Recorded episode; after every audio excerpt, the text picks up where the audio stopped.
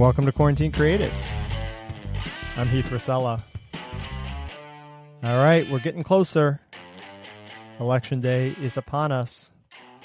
Early voting's happening out there, mail in voting, absentee voting. I hope you figured out your plan. I hope you're taking action.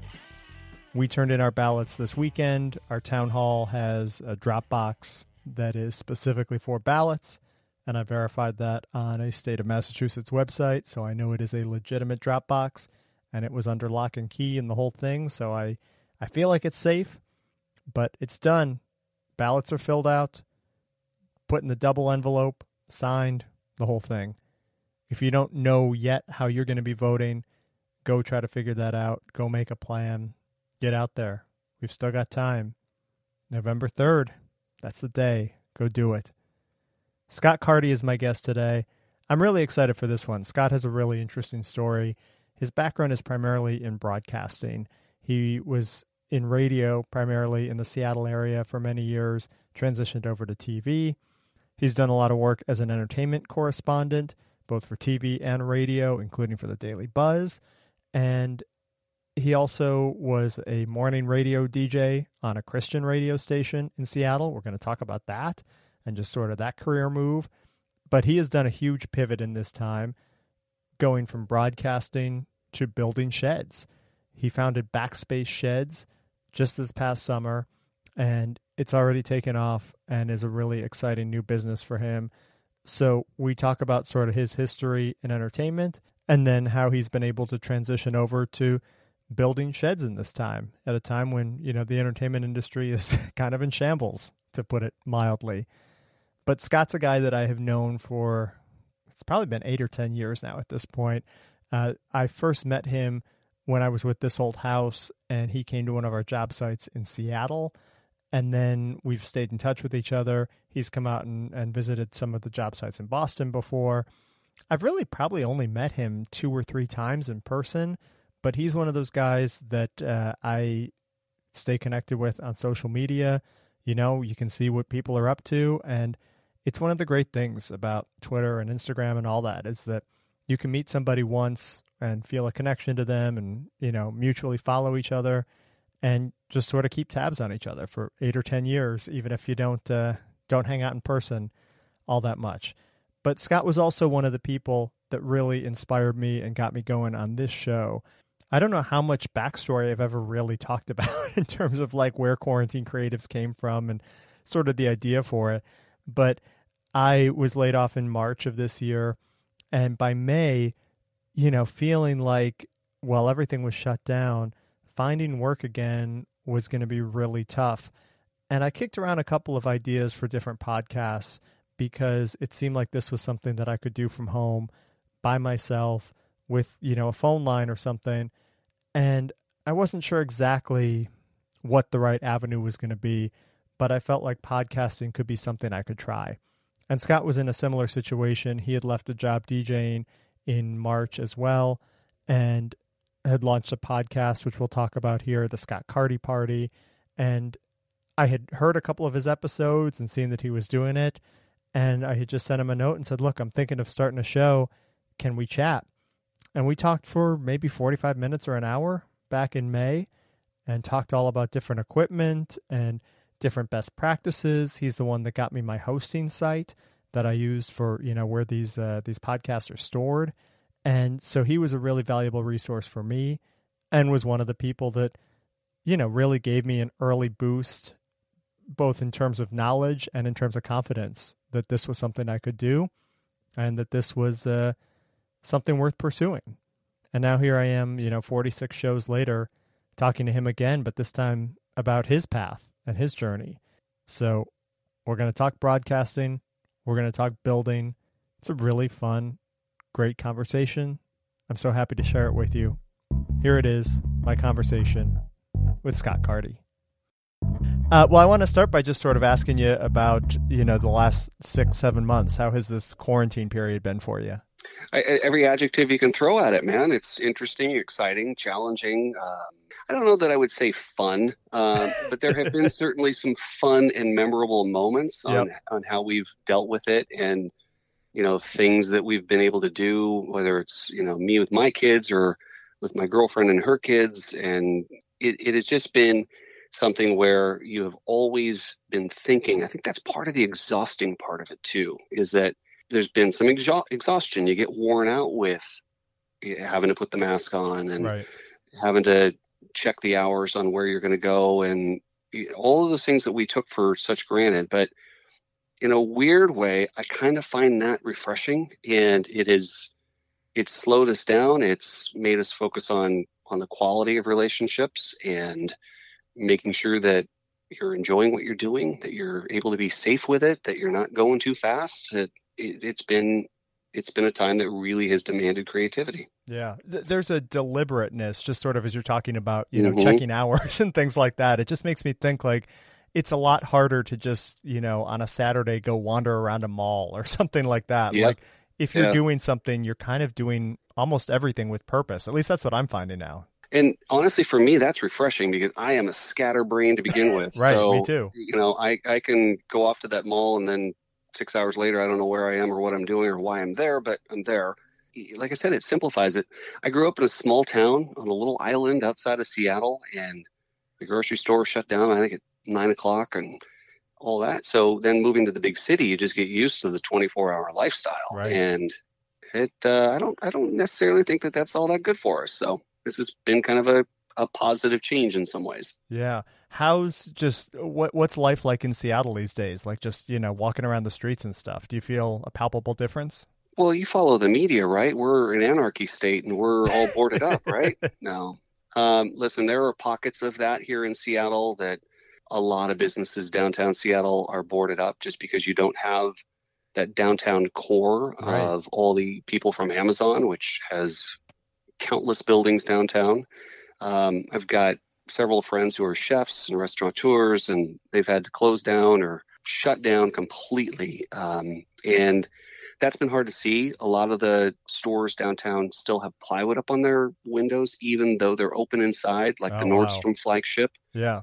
And and that is because aside from COVID, we're still in you know a very divisive time, and there's a lot of frustration, and there's a lot of angst, and there's a lot of people that want to be troublemakers. There's a lot of people that want to peacefully protest and and make their feelings known, and uh, businesses just haven't been able to peel down that plywood yet. Yeah. What do you think it is about the Northwest? You know, Seattle and Portland both seem to sort of be in the headlines for this this civic unrest right now, and you know it's happening everywhere. There's protests in New York. There's protests, obviously, in you know Wisconsin and, and everywhere. But is is there something? Is there some mix in in the Northwest that makes it particularly potent right now? Do you think? I blame Nirvana. I I don't. I mean, the angst of our grunge era. I don't know.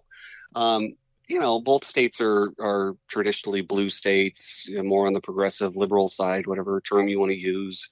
But you know, you've got you've got these pockets, and and then there's been all the talk of well, there are people coming from the outside, you know, and flying in, and and I I don't know what it is. It's it is just for some reason Seattle, and this goes this goes way back to there was a World Trade uh, event up here and riots, and I- just I don't know what it is. Yeah. I, I I think our protesters are a little hardier, and they don't care about a little bit of rain, so they true, just go yeah. out regardless, right? L.A. They're gonna go, oh, it's raining. No, no, I'm not gonna do that today. There is something too just thinking about kind of the amazon and, and the microsoftness of it that I, I felt anyways the couple of times i've been out there of just uh, it, it does feel like inequality is more pronounced and sort of Mhm. the growth uh, growth has been very exponential over the last you know 20 plus years uh, particularly in Yeah. seattle san francisco places like that where you know a generation ago you could you could raise a middle class family and and you know have a decent life pretty close to town but I, like i just i have vivid memories of kind of noticing like in the clover leaves at uh, at the highway exits like tent cities Mhm. just set up in several of them which i I don't. I never really experienced in other parts of the country. Again, not saying there's not homelessness elsewhere, but just Right. it felt more pronounced in Seattle for some reason. Well, you know, in my in my media travels that I was traveling a lot, and Sure. so I would see a lot of different countries and cities, and there's nothing nothing like what we have here in Seattle, and the inequality is there. there are people that are making exorbitant amounts of money. The housing market is crazy. You put a house on the market and you have multiple bids that day, people that will all individually pay for inspections. Wow. Before they even put in the bid. You know, I sold a house a few years ago and I, I was amazed that seven people paid for inspections.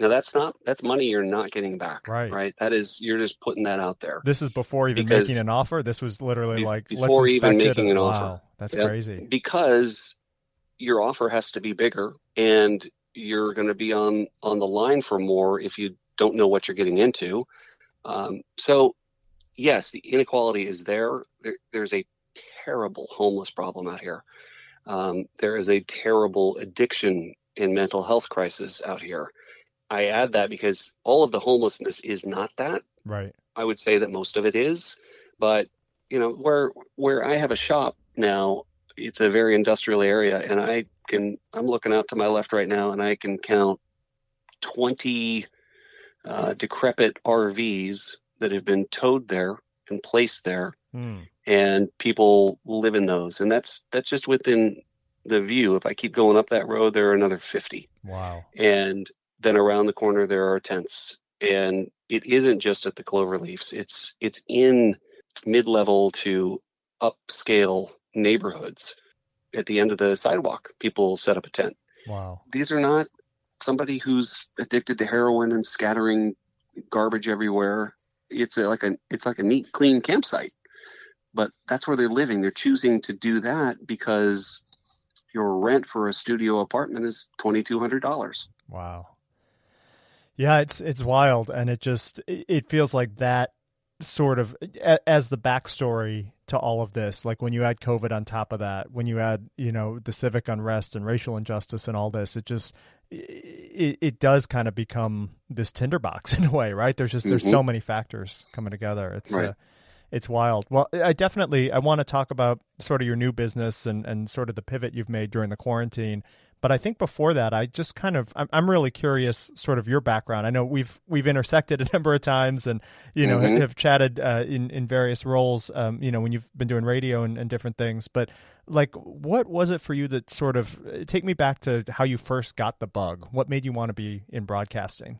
in broadcasting oh it was probably a lot of hours of talking to myself in a mirror um, you know in seventh grade it was probably the most vivid for me of hearing this one dj on a top 40 station in seattle Uh-huh. and i was just sort of mesmerized by this guy and the- a part of me that maybe you've come to know a little bit is that if i'm interested in something i just pick up the phone and i make the call Yeah. i, I don't i've never feared somebody's uh, a celebrity and I can't approach them, Right. which we'll we'll get into. But this was a, a DJ who was like the number one DJ in the market, and I ended up calling like you used to on radio stations, and the phone would ring and ring and ring, or you'd have busy signals, and then I'd finally get through, and and I'd say, "Hey, Mark, this is Scott from Whidbey Island," and he he started to get to know me from that. Yeah. I was just one in a million, right? But I told him, I said, I'm really interested in what you do, and I want to do what you do someday. And he and I, to this day, 30 some years later, are still really good friends. Wow. And he still talks about how because I said that, that mattered. And that, you know, you don't often hear somebody tell you, I really want to do what you do. Right. And in the way you do it, probably too. I mean, that's that's and, like a and double you have to be earnest there. about it, right? Yeah, It right. not just of like I want to come take your job, or oh that sounds interesting. No, it's like that's what I wanted to do. Right. So I got to know him. I ended up interning there. I ended up working for him as a producer. I never left and ended up working at that company for 20 years. Wow. And we merged with a television station. That allowed me to go from working in a radio station on the air as music director, as a production director, copywriter, voice talent, everything, which is also uh, a little foreshadowing, is, you know, a chance to get into TV. So TV, I was like, well, I, I'd love to go do the entertainment segment, the Yeah. you know the the buzz segment. And so I went to the news director, and she said, "Sure, next time you're on." I'm like, "Uh." So started that, and then that led to an entertainment radio show, which led to interviewing movie stars on the radio, which led to interviewing movie stars for TV, and hundreds of thousands of air miles later, flying around the world to sit down with Morgan Freeman three different times and have cocktails with Charlize Theron and Sam Elliott and interview Jennifer Aniston. And, you know, the list just goes on and on and on. Being able to cover new movies that were coming out and talk to these stars. Yeah. I'm really curious just about that whole process because, like, I, have heard this term junket, and I'm uh, vaguely mm-hmm. familiar with sort of how they work. But I'm I'm just curious, yeah. sort of from your standpoint, like, how did like as you're going in to interview these stars like sort of walk me through i guess like what is what is a day like when you when you show up for an interview like that? Well it, it is not as glamorous as a lot of people might think but when somebody first said well do you do junkets? and i said uh, what are junkets? and they said oh we we fly you to cover a new movie. You see the premiere of the movie uh, and then the next day you do interviews with the stars and they send you back with the tapes of your interviews and you put together a story which talks about the movie. Yeah. And and I said, "Yes, of course I do junkets." and so that was where it started. Um, and that's really what it is. I, I would many a time either land in LA or New York. Those are the two most predominant sites. Sure. And I would land and I would go directly from the airport, sometimes directly to the theater. I wouldn't even stop at the hotel. So wow. I'd go into the theater with my suitcase, I'd watch the movie or to a screening room in Beverly Hills or, or whatever it may be. And then you'd go try to grab a bite and a drink and get yourself to bed. And then the next morning, you're up at eight o'clock. Uh, you're going through your press notes, and by about nine o'clock, you've had to check in. And you're sitting there in a uh, hotel suite uh, that's been turned into a big conference room, essentially. Yeah. And there were about 25 of us who were domestic television reporters.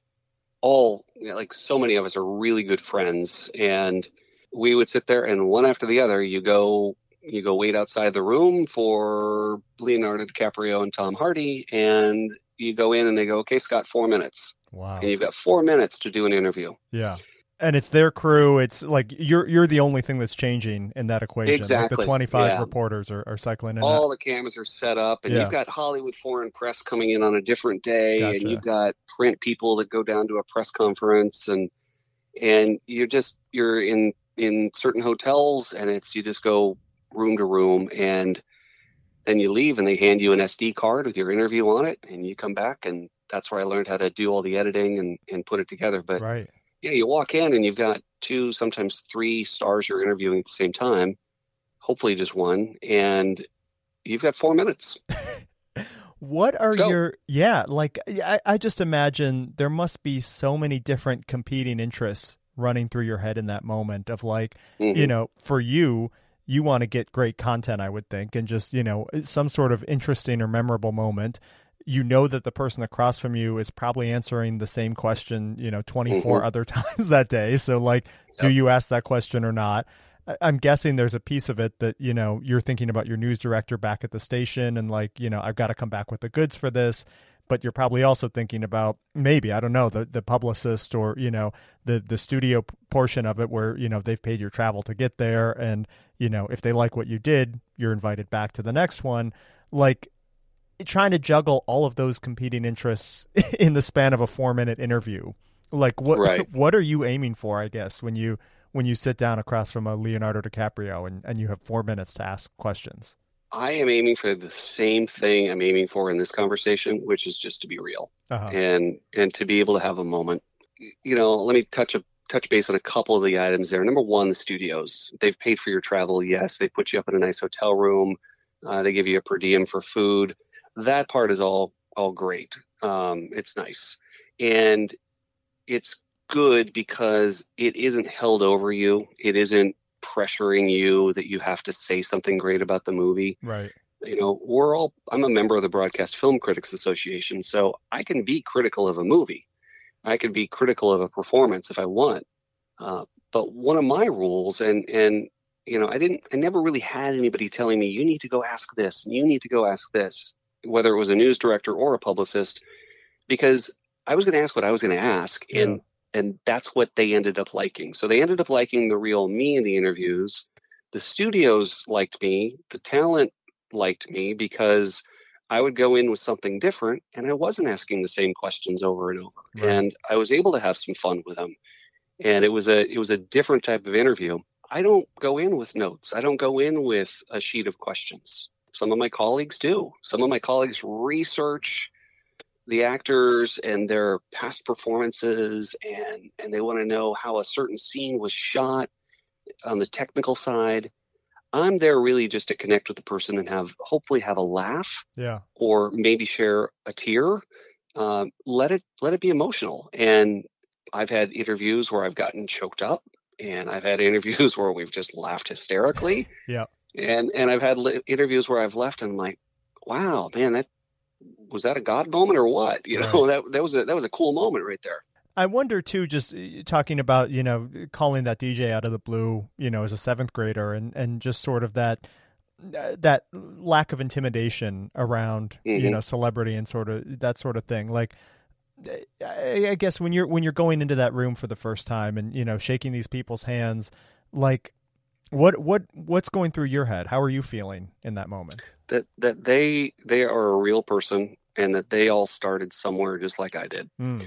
I, I you know I've had so many situations where I look at somebody like Tyler Perry. We've had a chance to talk a few times. Wonderful guy.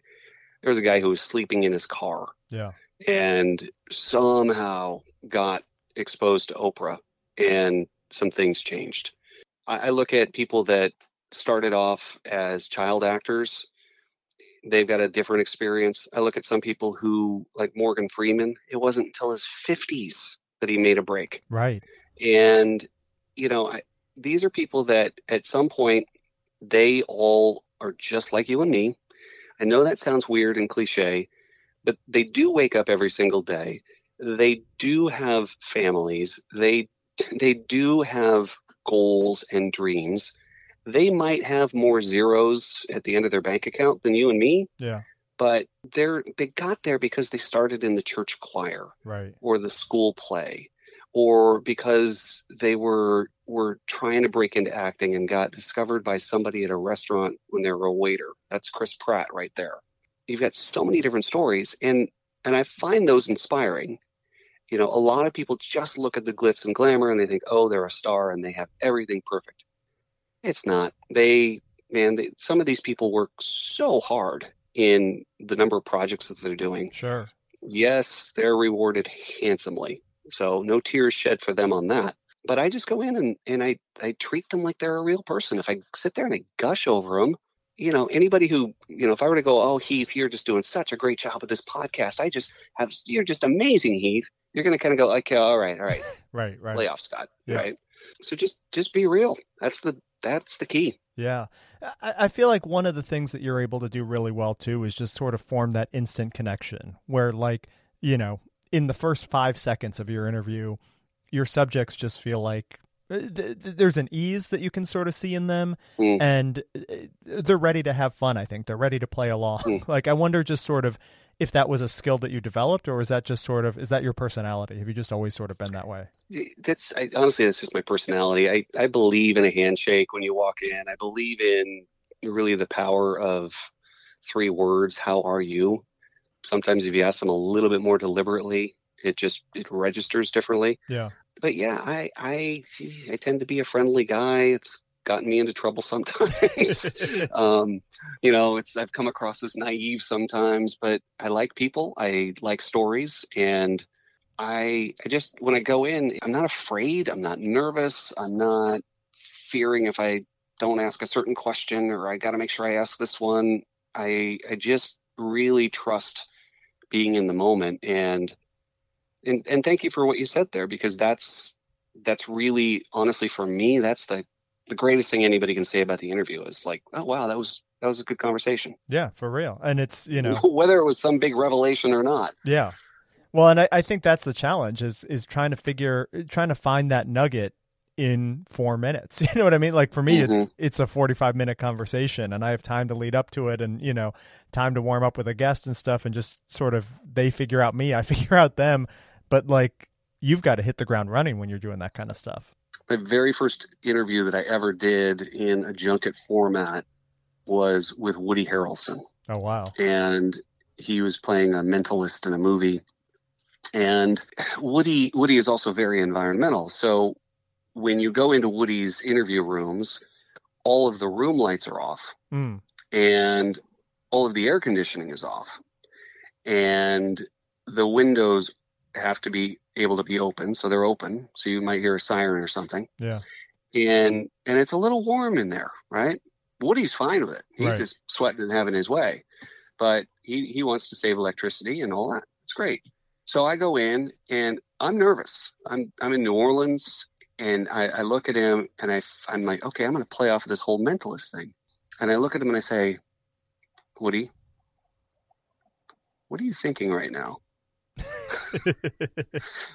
or I or I said, what do you think I'm? No, I said, what do you think I'm thinking right now? And he looks at me and he pauses, and that pause, as I'm thinking about the four minutes, yeah. felt like a minute and a half. Right. And he looked at me and just said, I think you really like my blue shirt. and I was like, yes. And I, I swear I thought the interview was half over at that point. Yeah, and then I'm like, okay, I got to ask another question. And, you know, I, I don't know that I've ever gone back and looked at that interview, but it was quite the moment. I love that. That's awesome. And it just feels like that uh, that uh, positive trend continued through your career. Uh, I, I'm curious, sort of, you know, you you've had some job changes recently, and I know you moved over to to doing some work on Christian radio. Like, what was what was the change there? What I, I guess talk to me about just sort of what made you want to move to a station like that, and you know, was it was it a space where you know your background? I get like, do you come from a, from a religious background? Was it sort of a fit for you? Uh, it, it was a, uh, it was definitely a new move for me. I'll, I'll put it that way. Yeah. I, I, I did grow up, uh, going to church in a little small church. I grew up, my, my mom and dad were very involved in the church.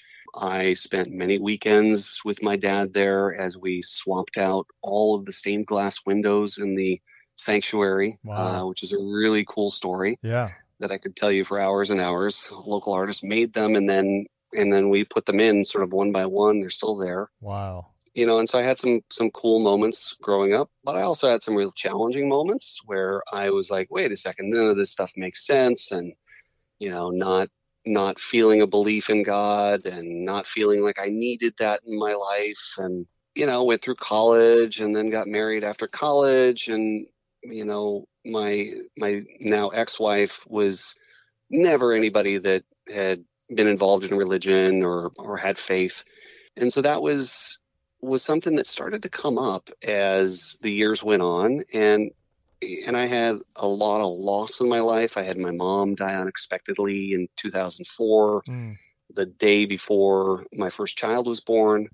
oh wow, Um, I had my dad die five years later. I just, you know, all sorts of stuff, you know, that went on.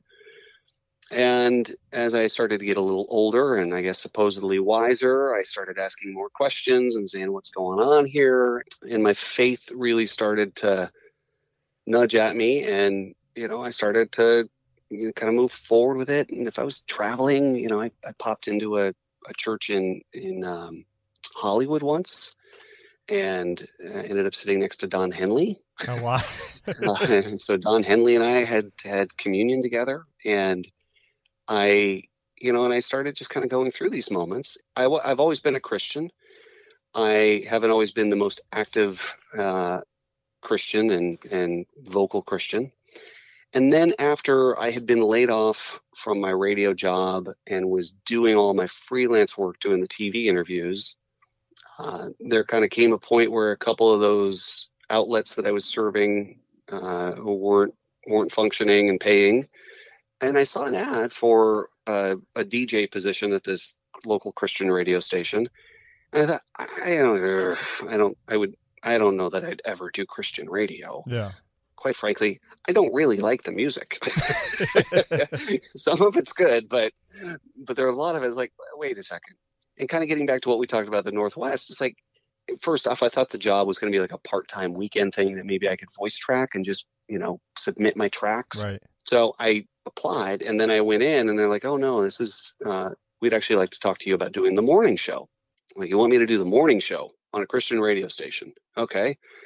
And so we had this really frank interview because I was like, look, if they're interested in me, they're going to get the real deal. And I'm not going to hold any punches. I'm just going to tell them like it is. My brother's an Episcopal priest. I, you know, live here in Seattle in the Northwest. And I told him, I said, you know, guys, um, look, if you like what you see me doing with all these Hollywood interviews and all of that, and you like it because I can be entertaining and conversational and approachable and relevant, that's great. And if you want me to come in and do that, that's awesome. I kind of think that this could be a really neat thing to do because I think what could be best for this format is to be more approachable Right. and and to not make people feel like you're not Christian enough Right. or you need to be more Christian, or that if you haven't gone to church in 15 years, you shouldn't be listening to this station. Because the reality is that Seattle is one of the lowest church populations there is Right. in the country. Yeah. And I said, in Seattle, you've got a better chance of knowing if someone prefers bourbon over beer, if they smoke weed, Yeah. and if they're gay than you do if they're Christian and they actually go to church. Nobody talks about it Right. we don't ask what are you doing Saturday because we already know what you're doing Sunday. We just ask what are you doing this weekend Right. because none of us assume you're going to church. Yeah. And that seemed to really strike a chord. And so we got started and I was able to kind of go in and, and do my thing and be myself. And I got matched up with a partner who had come from a deep Christian radio background and worked in the South. So that was quite a difference in approaches and histories. Right. And Just culturally, know, at, two different ends of the spectrum there. Sure. Right, right. And so, you know, I did my best, and then some things started to change on the uh, management side, and you know, it is what it is, and it, it just was no longer a place for me to do what I thought I could go do in that arena. So, Yeah. Well, it, it's interesting to me too, just because I feel like for anybody, like if if you're in a public space like you are, you know, you, you you've been a voice on the air in Seattle for a long time or on people's TVs, like switching to a different format is a tough move, right? Like people sort of well, they, they especially in you. this market. right? Yeah. Yeah. Oh yeah, yeah. What, what was that like, just for you? Like, a, yeah, it's, it's kind of your personal brand. Well, I mean, look, I didn't get invited to as many interviews, um, and I also couldn't wasn't a whole bunch I could go do with some rated R horror movie. right. even though I don't mind watching them. And but I'm not going to come on and preach and say, well, this is you know this is a sign of Satan and you know whatever. It, it's entertainment. Um, so I, I never really felt the brunt of it. I think I I certainly had some friends who were like, whoa, wait, what, huh? Yeah. Going back to my point is that we don't really talk about it here. And for me, it was it was a chance to, I guess, represent it, not talk about it. Mm. and you know to make it like i said approachable.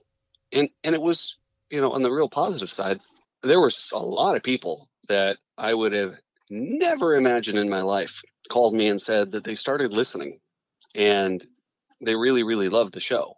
And i said well what do you think about the music? Well some of them are a little bit but you know some of them kind of kind of pick me up.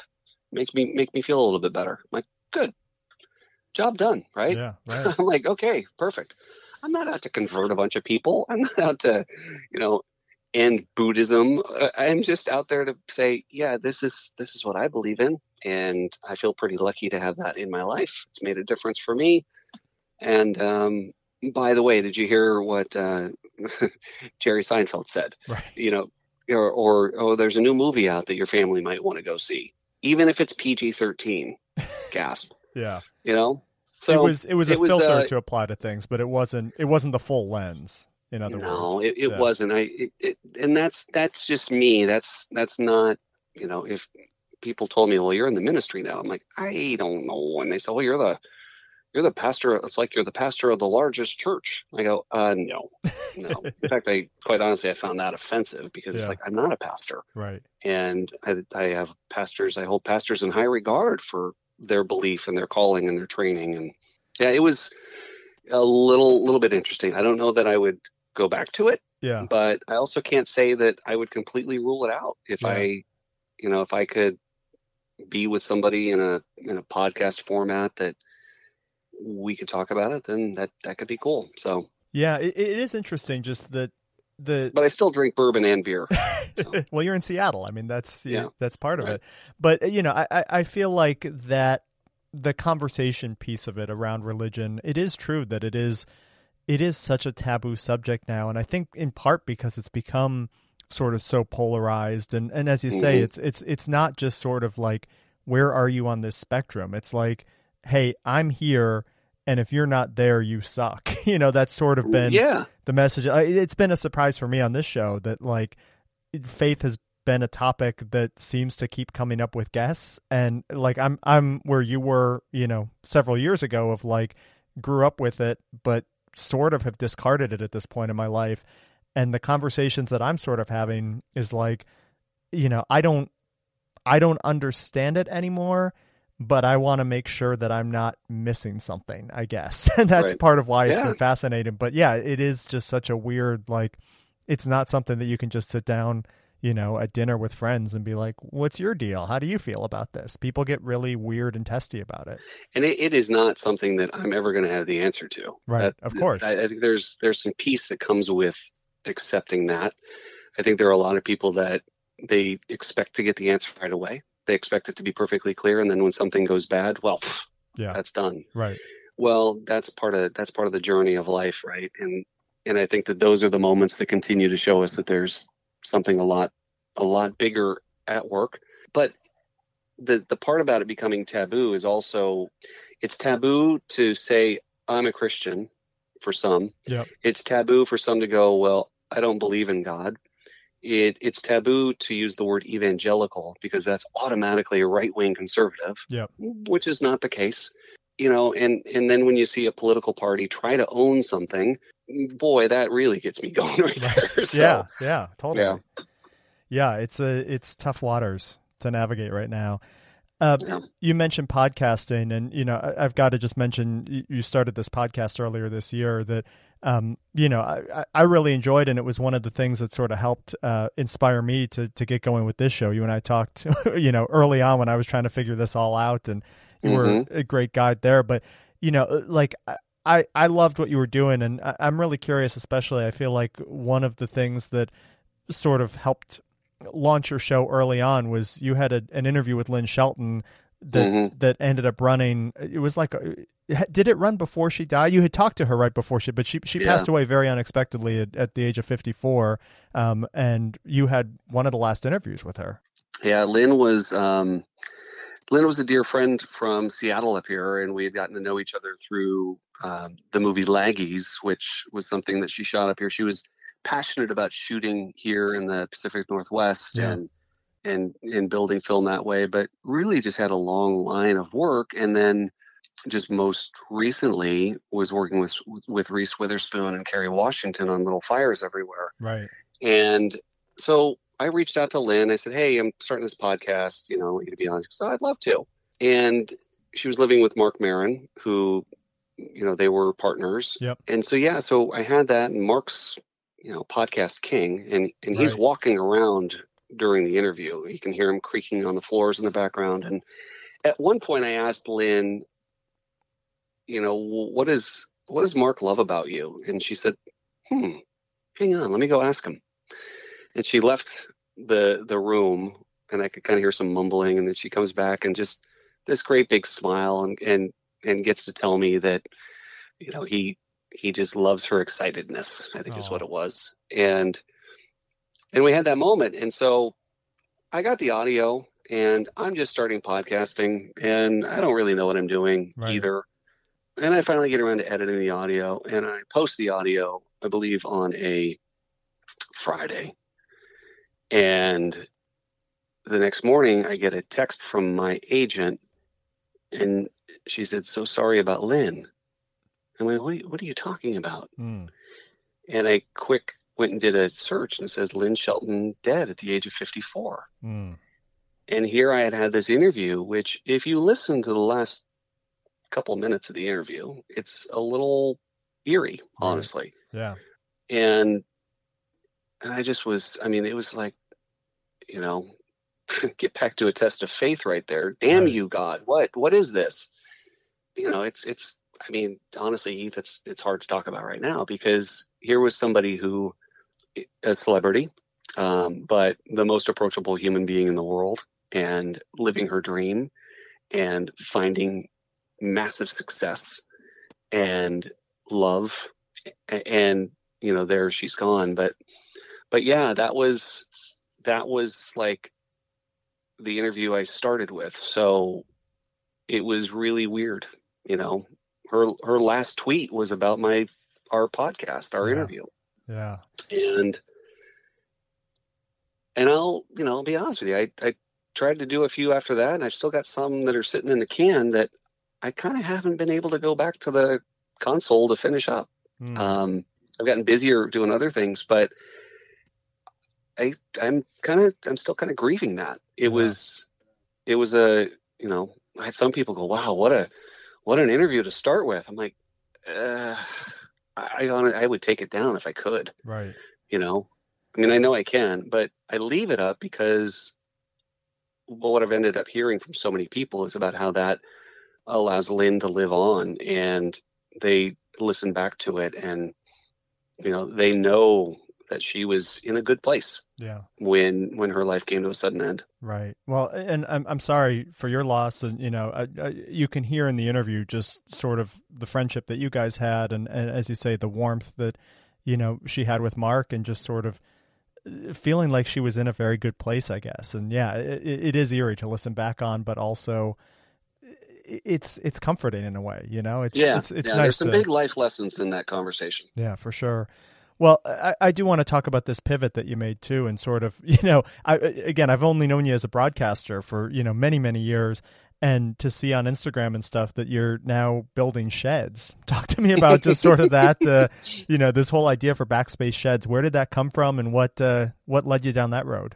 people are going to start to really wonder if i know what i'm doing because all of a sudden he's doing christian radio now he's doing sheds i, left the, the radio job right at the covid outbreak and, Uh-huh. and really i think the next day everything shut down so there weren't going to be a whole bunch of media jobs to pursue Right. um, and so I kind of looked at that, and I was getting my unemployment, and and I've always felt a little funny about that. It's like you know, I know I've paid into it, and it's there to help me, and and I'm trying to do a job search, but nobody's hiring, and I just looked at it, I'm like, you know, what can I do? And I, I want to provide for my family. I I want to have some satisfaction. Is what's the media landscape going to be after this whole thing whenever it may end so i just kind of went back to my roots and my roots have always been in construction my dad was a superintendent of construction here in seattle i grew up on a farm and do it yourself was the expectation Right. and i built forts there and tree houses and repaired barns and made wood sheds and all of those things and you know kind of dabbled in it remodeled a bunch. That's how you and i met is because i wanted to become the next host of this old house. Yeah. when kevin o'connor got the job i had put together a demo and contacted this old house ventures on the avenue of the americas in new york and said i'm going to be back there. Can i bring the tape by? Ended up getting a call back from the executive producer. And i'm like okay this is great. Dropped my tape off and then i got my copy of this old house magazine announcing the new host kevin o'connor. And i ended up reading about him like this guy's just like me. Yeah. his dad was in construction. He's you know doing all this. Well as you know kevin and i have become friends and that's how you and i met is through some of your your shows that you guys taped out here in seattle. So i decided i'm going to go suits to boots and i'm going to start building sheds for this time where everybody's trying to work from home or they need to get away from their kids or they need their kids to get away from them or we're a restaurant and we need a place for people to eat outside and the weather's starting to get crummy here in the northwest and chilly and rainy what do we do let's go beyond the white tent and i have been busy beyond belief since july when i launched and i'm just doing it all myself i'm a one-man band Wow. which is taking its toll on my shoulder and my hands.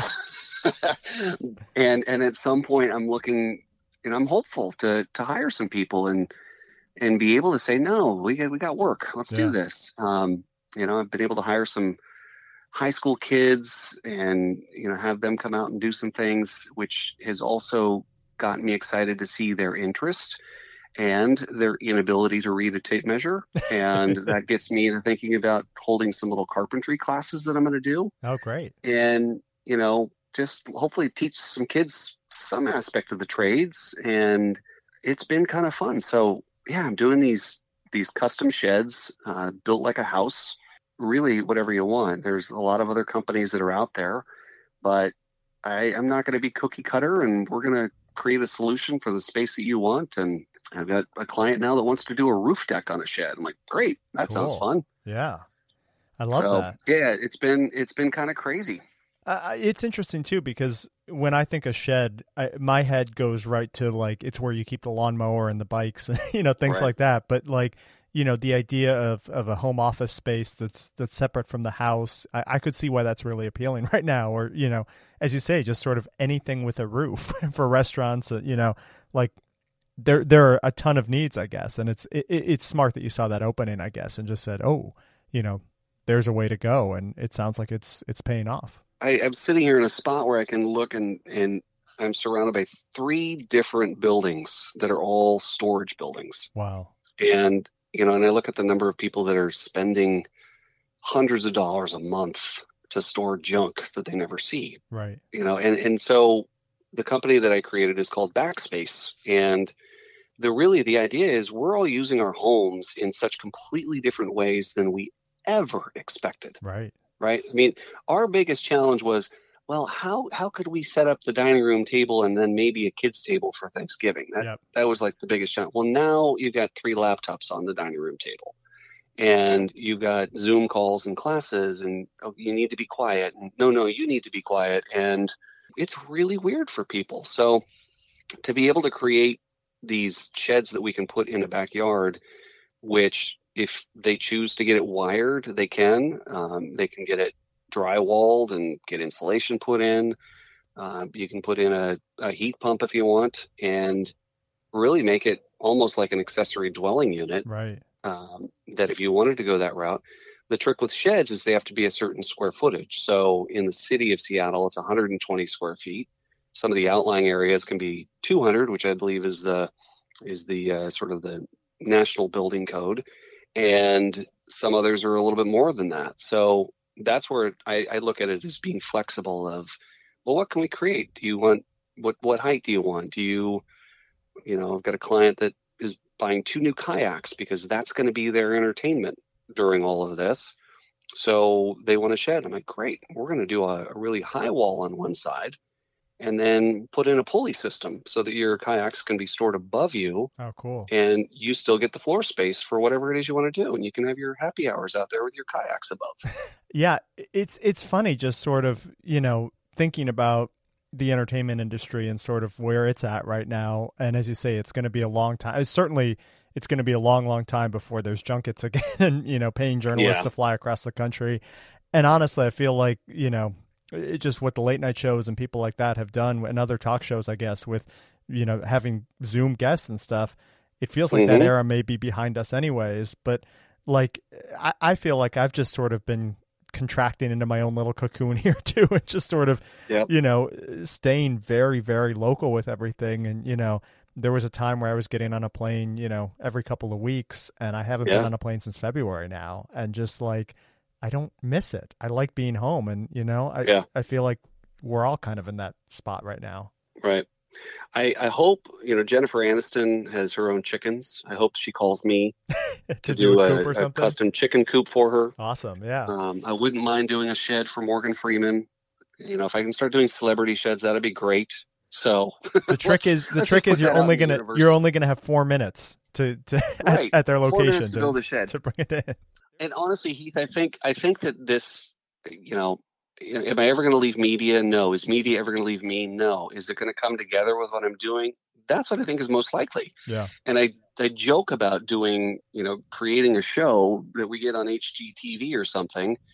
Which, by the way, I bumped into a producer at a lumberyard the other day, and and you know doing something like calling it the total shed show. Right. You know, having some having some fun with it. And i just think that I, I don't know i just see it coming together. And in the meantime i'm doing something that i have fun with and it's challenging and it's rewarding and you know it it's certainly something to talk about. Yeah for sure.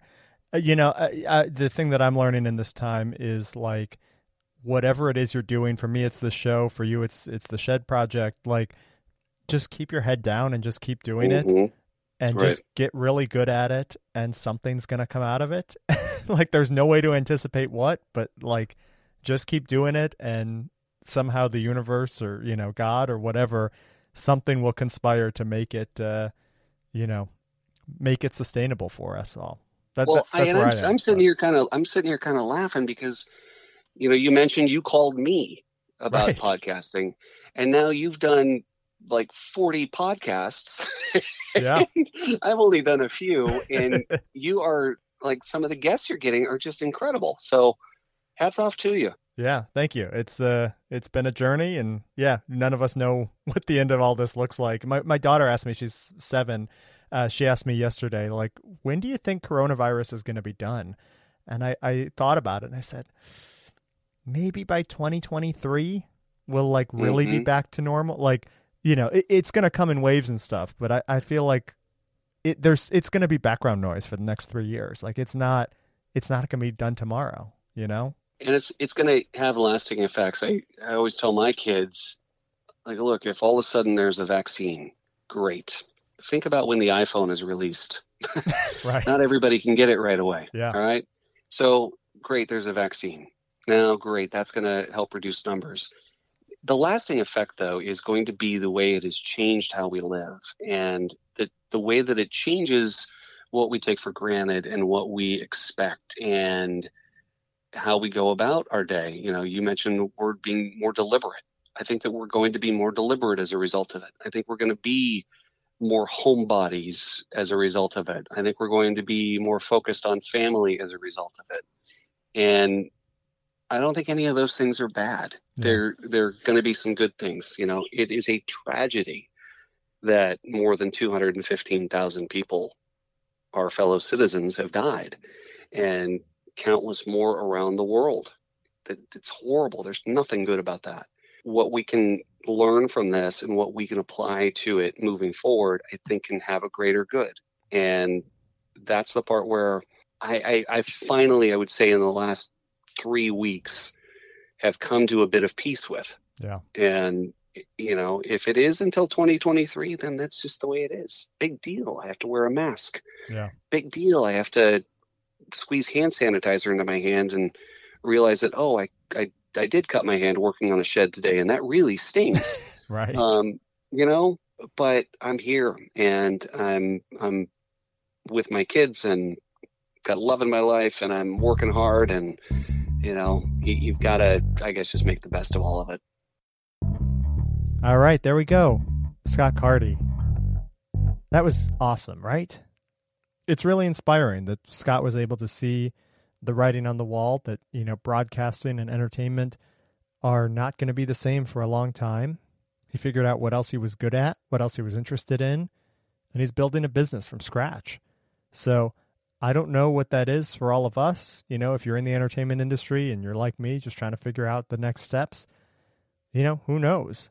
and it's a weird time too because like i one of my dreams was always to have a coffee shop well no one's going to coffee shops right now so you got to figure out like if you're not going to stay in entertainment or you're trying to find other ways to supplement income what can you do that people need and you heard him there people need sheds they need to kind of segregate from the rest of their family and have a space that they can go to that's all theirs and just zone out so I'm I'm excited for Scott. His company Backspace Sheds builds sheds in the Seattle area, and check out his podcast, The Scott Carty Party.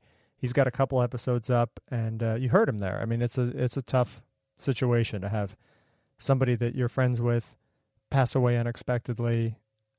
I mean, that's that's hard enough on its own, but to have your podcast be one of the last sort of public things that she's done I can imagine just how tough that is and how hard it is to, you know, get back in and edit shows and schedule new interviews and stuff. But he was doing great stuff. There's a couple new episodes up, and uh, you know, hopefully he can figure out a way to keep that going, along with shed building and you know all the other stuff he's talking about.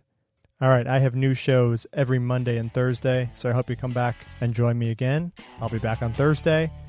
I am at Heath Rosella on Twitter and Instagram. Shoot me a note. Let's follow each other. Let's be like me and Scott. Maybe I'll be interviewing you guys eight or ten years from now. Talk to you on Thursday. Stay safe.